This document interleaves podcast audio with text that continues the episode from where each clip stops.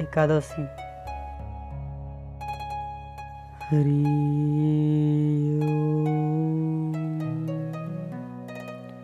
ଓମ୍ ଶ୍ରୀ ସଦ୍ଗୁରୁ ପରମାତ୍ମନେ ନମଃ ଯୁଧିଷ୍ଠିର ପଚାରିଲେ ହେ ଗୋବିନ୍ଦ ହେ ବାସୁଦେବ ଆପଣଙ୍କୁ ମୋର ନମସ୍କାର ଶ୍ରାବଣ ମାସ କୃଷ୍ଣ ପକ୍ଷରେ କେଉଁ ଏକାଦଶୀ ପଡ଼େ କୃପା କରି ଏହା ବର୍ଣ୍ଣନା କରନ୍ତୁ ଭଗବାନ ଶ୍ରୀକୃଷ୍ଣ କହିଲେ ରାଜନ ଶୁଣ ମୁଁ ତୁମକୁ ଗୋଟିଏ ପାପନାଶକ ଉପାଖ୍ୟାନ ଶୁଣାଉଛି ଯାହା ପୂର୍ବକାଳରେ ନାରଦ ପଚାରିବାରୁ ବ୍ରହ୍ମା କହିଥିଲେ।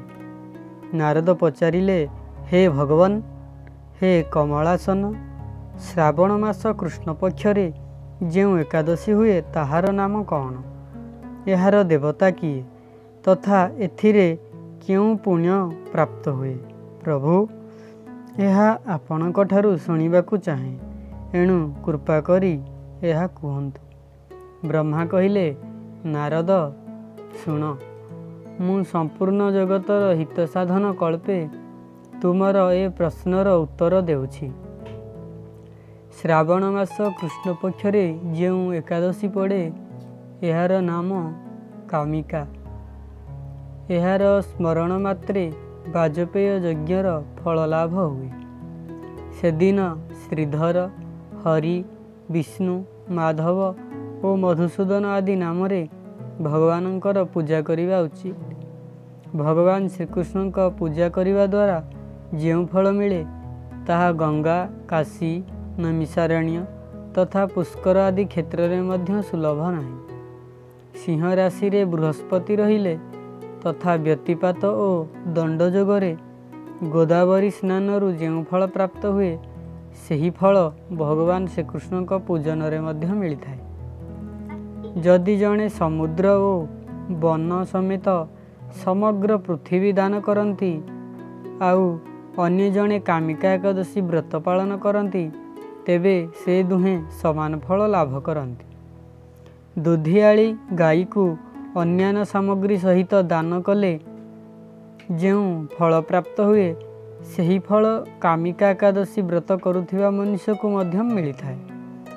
ଯେଉଁ ନରଶ୍ରେଷ୍ଠ ଶ୍ରାବଣ ମାସରେ ଭଗବାନ ଶ୍ରୀଧରଙ୍କ ପୂଜା କରେ ତା ଦ୍ୱାରା ଗନ୍ଧର୍ବ ଓ ନାଗ ସହିତ ସମ୍ପୂର୍ଣ୍ଣ ଦେବତାଙ୍କ ପୂଜନ ହୋଇଯାଏ। ଏଣୁ ପାପ ଭୀରୁ ମନୁଷ୍ୟ ଯଥାଶକ୍ତି ପୂର୍ଣ୍ଣ ପ୍ରଯତ୍ନ କରି କାମିକା ଏକାଦଶୀ ଦିନ ଶ୍ରୀହରିଙ୍କର ପୂଜନ କରିବା ଉଚିତ। ଯିଏ ପାପ ରୂପୀ ପଙ୍କରେ ପୂର୍ଣ୍ଣ ସଂସାର ସମୁଦ୍ରରେ ବୁଡ଼ି ରହିଛନ୍ତି ସେମାନଙ୍କର ଉଦ୍ଧାର ନିମନ୍ତେ କାମିକା ଏକାଦଶୀ ବ୍ରତ ସର୍ବୋତ୍ତମ। ଆଧ୍ୟାତ୍ମ ବିଦ୍ୟାପରାୟଣ ପୁରୁଷକୁ ଯେଉଁ ଫଳ ପ୍ରାପ୍ତି ହୁଏ ଏହାଠାରୁ ବହୁ ଅଧିକ ଫଳ କାମିକା ଏକାଦଶୀ ବ୍ରତ ପାଳନ ଦ୍ୱାରା ପ୍ରାପ୍ତ ହୋଇଥାଏ। କାମିକା ଏକାଦଶୀ ବ୍ରତ କରୁଥିବା ମନୁଷ୍ୟ ରାତିରେ ଜାଗରଣ କଲେ କେବେ ଭୟଙ୍କର ଯମଦୂତର ଦର୍ଶନ କରେ ନାହିଁ କି କେବେ ଦୁର୍ଗତିରେ ପଡ଼େ ନାହିଁ। ଲାଲମଣି ମୋତି ବୈଦୁର୍ଯ୍ୟ ଅର୍ଥାତ୍ ନୀଳା ଏବଂ ମୁଗ ଆଦି ଦ୍ୱାରା ପୂଜିତ ହୋଇ ମଧ୍ୟ ଭଗବାନ ବିଷ୍ଣୁ ଯେତେ ସନ୍ତୁଷ୍ଟ ହୋଇନଥାନ୍ତି ସେତିକି ତୁଳସୀ ଦଳରେ ପୂଜିତ ହେବା ଦ୍ୱାରା ହୁଅନ୍ତି। ଯିଏ ତୁଳସୀ ମଞ୍ଜରୀରେ ଶ୍ରୀ କେଶବଙ୍କ ପୂଜନ କରେ ତାର ଜନ୍ମ ଜନ୍ମାନ୍ତରର ପାପ ନିଶ୍ଚୟ ନଷ୍ଟ ହୋଇଯାଏ। ଯା ଦୃଷ୍ଟା ନିଖିଳାଙ୍ଗ ସଂଘ ସମନି ସ୍ପୃଷ୍ଟା ବା ପୁଷ୍ପାବନି ରୁଗାଣାମଭିବନ୍ଦିତା ନିରସନି ସିକ୍ତାନ୍ତ କତ୍ରାସିନୀ ପ୍ରତ୍ୟାଶତି ବିଧାୟିନୀ ଭଗବତଃ କୃଷ୍ଣସ୍ୟ ସଂରୋପିତା ନ୍ୟସ୍ତା ତଚ୍ଚରଣୁ ବିମୁକ୍ତି ଫଳଦା ତସ୍ୟେ ତୁଳସୀଏ ନମଃ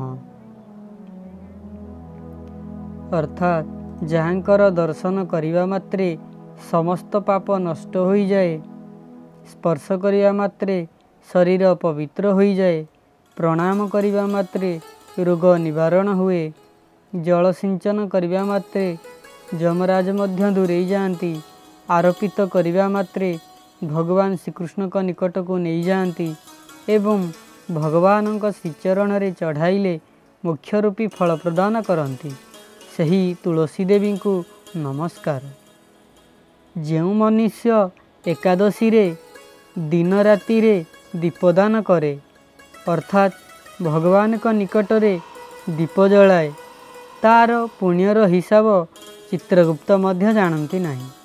ଏକାଦଶୀ ଦିନ ଭଗବାନ ଶ୍ରୀକୃଷ୍ଣଙ୍କ ସମ୍ମୁଖରେ ଯିଏ ଦୀପ ଜାଳେ ତାର ପିତୃପୁରୁଷ ସ୍ୱର୍ଗଲୋକରେ ଅବସ୍ଥିତ ରହି ଅମୃତ ପାନ କରି ତୃପ୍ତ ହୁଅନ୍ତି।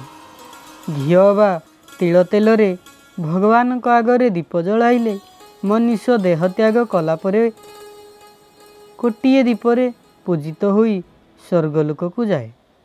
ଭଗବାନ ଶ୍ରୀକୃଷ୍ଣ କହିଲେ ଯୁଧିଷ୍ଠିର ମୁଁ ତୁମ ଆଗରେ ଏହି କାମିକା ଏକାଦଶୀ ବ୍ରତର ମହିମା ବର୍ଣ୍ଣନା କଲି। କାମିକା ସମସ୍ତ ପାତକକୁ ହରଣ କରୁଥିବାରୁ ସମସ୍ତେ ଏହି ବ୍ରତ ଅବଶ୍ୟ କରିବା ଉଚିତ। ଏହା ସ୍ୱର୍ଗଲୋକ ତଥା ମହାନ ପୁଣ୍ୟ ଫଳ ପ୍ରଦାନକାରୀ। ଯେଉଁ ମନୁଷ୍ୟ ଶ୍ରଦ୍ଧାର ସହିତ ଏହାର ମାହାତ୍ମ୍ୟ ଶ୍ରବଣ କରେ ସେସବୁ ପାପରୁ ମୁକ୍ତ ହୋଇ ଶ୍ରୀ ବିଷ୍ଣୁ ଲୋକକୁ ଯାଏ। ହରି